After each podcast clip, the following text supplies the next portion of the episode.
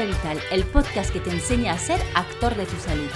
Me llamo Cecil y con este podcast pretendo darte las claves para cuidar de tu salud con soluciones naturales. En cada capítulo te ayudaré a acercarte a un equilibrio y una armonía con tu cuerpo, gracias a la fuerza que llevas en ti. En la visión naturopática, la salud es un equilibrio una homeostasis del organismo que se alcanza si este organismo es capaz de eliminar correctamente los productos del metabolismo que no sirven y también los tóxicos que llegan del exterior. Para llevar a cabo esta correcta eliminación necesitamos unos órganos emuntorios, órganos de, eliminación eh, bien abiertos. Esos órganos son el hígado, los riñones, los pulmones y la piel. Tenemos que cuidar de todos esos órganos especialmente para curar o prevenir el psoriasis. Además, la piel es un reflejo de nuestro estado mental. Muchas enfermedades de la piel están relacionadas con un estrés, tanto interno como externo podría ser. Eh, un estrés por presión en el trabajo o cualquier situación estresante o un estrés fisiológico producido por una mala alimentación o la entrada en el organismo de productos químicos, por ejemplo. Una vez más, como lo entenderás, tenemos que encontrar y tratar el origen del problema, el órgano que esté desequilibrado en el interior o la fuente de estrés eh, para poder curar la psoriasis. Pero antes que nada, vamos a definir un poco lo que es la psoriasis. La psoriasis es una enfermedad inflamatoria crónica. Según los expertos, algunos consideran que es una enfermedad autoinmune, otros no. Como mm, no sabemos exactamente el origen, pues mm, nada, estamos aquí entre los dos. Pero lo seguro es que se caracteriza por unas placas rojas eh, y descamación.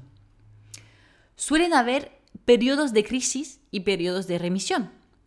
Es importante precisar que no es una enfermedad contagiosa, así que no le tengas miedo a, miedo a las personas que tengan psoriasis, ni tú si tienes de contagiar a los demás. Lo que realmente ocurre es una sobreproducción de células. Normalmente las células se renuevan cada 28 o 30 días y en los pacientes con psoriasis se renuevan cada 3 a 6 días, formando de tal forma una capa de piel inmadura y en exceso este proceso de sobremultiplicación afecta tanto eh, los queratinocitos como los linfocitos de la piel. Las placas suelen aparecer en zonas de fricción, aunque existen diferentes formas de psoriasis. Eh, aparte de las placas, que representa 80% de los casos, también puede ser eh, en gotas, que suele tener como origen una infección o reacción a algún medicamento, eh, otra forma se llama psoriasis inversado porque se encuentra en los pliegues o también en pústulas, muchas veces relacionado con una infección. En realidad la psoriasis es casi más un modo de reacción del cuerpo que una patología en sí. Y de hecho debería ver el lado positivo. El cuerpo nos está mandando señales a través de los síntomas dermatológicos para avisar que tiene algún desequilibrio en su interior. Sería peor que algo empiece a desequilibrarse sin avisar y no nos demos cuenta hasta un estado muy avanzado que sería luego difícil de tratar.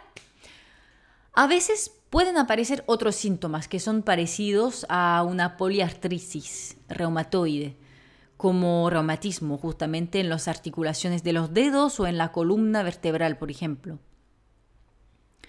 Los orígenes de psoriasis eh, que más se observan en los pacientes que lo padecen son la carencia de fosfolípidos, esas moléculas que, son, eh, que forman las membranas celulares. Sin fosfolípidos no hay células y menos formas de órganos, o sea que no hay vida.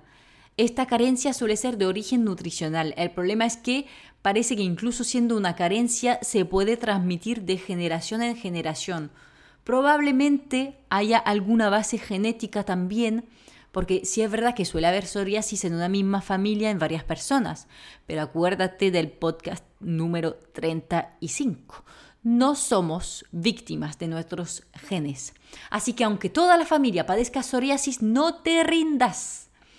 Ahora mismo veremos lo que puedes hacer para empezar a estabilizarlo. Antes de pasar a eso, decir que muchísimas veces la psoriasis tiene un origen emocional. Suele empezar después de un estrés, especialmente un duelo o eh, una separación, un cambio profesional brusco.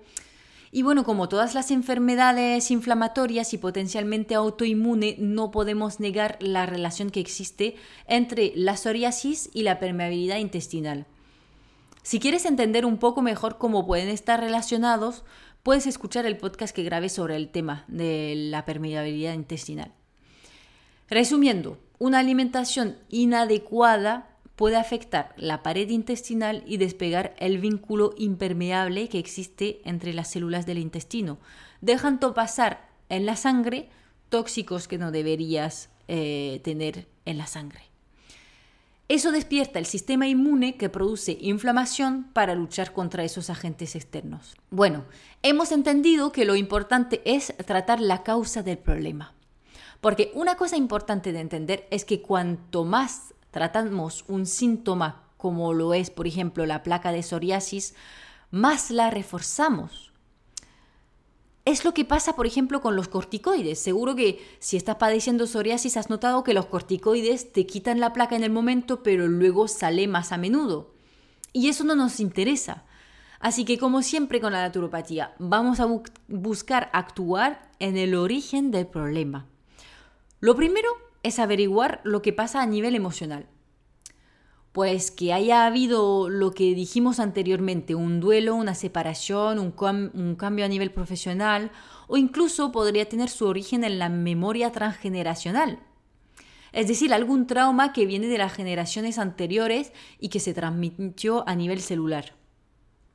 En todo caso, tocará solucionar este aspecto emocional, por lo que las terapias psicológicas, la sofrología, las técnicas de relajación pueden ayudar un montón. Luego veamos el tema de la alimentación. Tenemos que entender que la psoriasis muchas veces aparece en personas que tienen un síndrome metabólico. O sea que seguramente se pueden mejorar muchas cosas por el lado de la alimentación. Por supuesto tenemos los consejos de siempre que encontrarás en muchos de los capítulos anteriores, pero aquí me voy a limitar a los consejos específicos a la patología tratada hoy. Vamos a evitar los ácidos grasos saturados y trans, como por ejemplo la bollería, la carne con grasa, los embutidos, porque estos ácidos grasos se van a oponer al efecto positivo de los omega 3, eh, como la lecitina, y van a entretener el proceso inflamatorio. También limitaremos los lácteos, porque producen fermentaciones intestinales y por consecuencia también inflamación. El gluten, pues como siempre, la verdad es que no es lo ideal para los procesos inflamatorios, pero también depende de cómo lo toleras. Entonces no te voy a decir que te obsesiones, pero sí que evites comer demasiado. Y sobre todo que pruebes quitándolo y reintroduciéndolo a ver si notas cambios. Y por último, del lado de las cosas que deberías evitar, que sepas que mm, por mucho que sigas todo el resto de los consejos, no se puede terminar de quitar un psoriasis si tomas alcohol. Así que si tomas mucho, planteate quitarlo por lo menos un tiempo. Pasamos a lo que deberías favorecer en tu plato pues por supuesto las fuentes de omega 3, las buenas grasas, el pescado, los aceites prensados en fríos, los frutos secos, las nueces, los pistachos, las almendras, si tu hígado lo aguanta, por supuesto, eh, y pues muchas verduras y frutas como siempre. Por otro lado, una vez más tenemos que exponernos sin miedo, sin protección solar, a este maravilloso astro que es el Sol siempre antes de las 11, justamente para no quemarnos. Pero es la mejor forma de fabricar la vitamina D, también muy importante para tratar la psoriasis. Por supuesto, también puedes tomarte aceite de hígado de bacalao, que es el producto natural que más contiene vitamina D, pero la cantidad asimilada sigue siendo mucho menor que la producción de la piel expuesta a los rayos solares. El doctor Paul Dupont un dermatólogo especializado en el tratamiento de la psoriasis, dice que la base para el tratamiento de esta patología son las tres primeras letras que compone la palabra psoriasis. PSO por paciencia, sol y optimismo. Paciencia porque tarda en curarse, pero si eres constante puedes hacerlo, siempre. Sol porque, como lo he explicado, es muy importante la exposición solar y la producción de vitamina D. Y optimismo pues se refiere a tender hacia pensamientos positivos y evitar los pensamientos negativos, mejorar las emociones negativas y todo lo que hablamos antes al respecto. También el mismo doctor recomienda como principal suplemento la lecitina marina. Cuidado con confundirla con la lecitina de soja, que no tiene nada que ver. La lecitina está compuesta por esos fosfolípidos de los que hablábamos que componen las membranas celulares y llevan los omega 3 DHA y EPA. Lo que permite la comunicación intercelular y por consecuencia la regulación del proceso de multiplicación celular. Como otro tratamiento de apoyo natural siempre tenemos todas las plantas relajantes como la tila, la valeriana, por ejemplo, y las plantas también que ayudan a drenar el hígado, que suele ser el órgano más involucrado en la aparición de la psoriasis, al estar atascado, graso. Por ejemplo, el cardomariano tiene esas propiedades. Bueno, se podría hacer también un tratamiento temporal con savia de abedul. Bueno, finalmente te voy a dar algunos consejos para aliviar la psoriasis a nivel local. Primero, una crema suavizante natural que permite que no te rasques, porque sabrás que cuanto más rascas, más empeora. Eh, la lecitina marina también se puede utilizar a nivel local en crema. Eh, tienes también los cataplasmas de aceite de ricino, de arcilla verde o de aloe vera.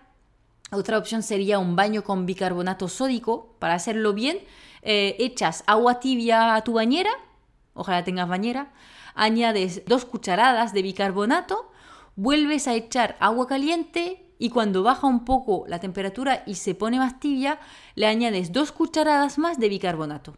Y ahí pasando suavemente el agua de este baño en las lesiones, sin rascar fuerte, por supuesto, las escamas se caerán. Eso funciona bien también con magnesio marino. Y finalmente los aceites esenciales de geranio o lavanda, que son calmantes y cicatrizantes diluidas en un aceite eh, vegetal limpio y suave, también te vendrán genial a nivel local. Bueno, ¿con qué quiero que te quedes del capítulo de hoy? Pues primero de nada, que da igual el tiempo que llevas con la psoriasis, si te armas de paciencia y buena voluntad, saldrás del círculo vicioso. Con los consejos que te di hoy, o en consulta si necesitas un seguimiento más profundo, más personalizado. No escuches a los que te dicen que es una fatalidad porque toda tu familia lo tiene o porque la psoriasis no se cura. Te prometo que puedes mejorar un montón tu calidad de vida, así que a cuidarse. Y hasta aquí el capítulo de hoy.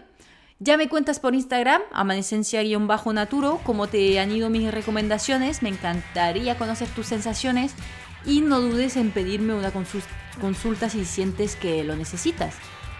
Espero que eh, te haya gustado el capítulo de hoy. Eh, no olvides apuntarte en mi web para estar dentro de los primeros en conocer mi nuevo proyecto de salud holística cuando saldrá y disfrutar del mejor precio. Todo para que gocemos juntos de una salud máxima a lo natural. Gracias por escucharme y nos vemos en el siguiente capítulo de Cuida tu energía vital.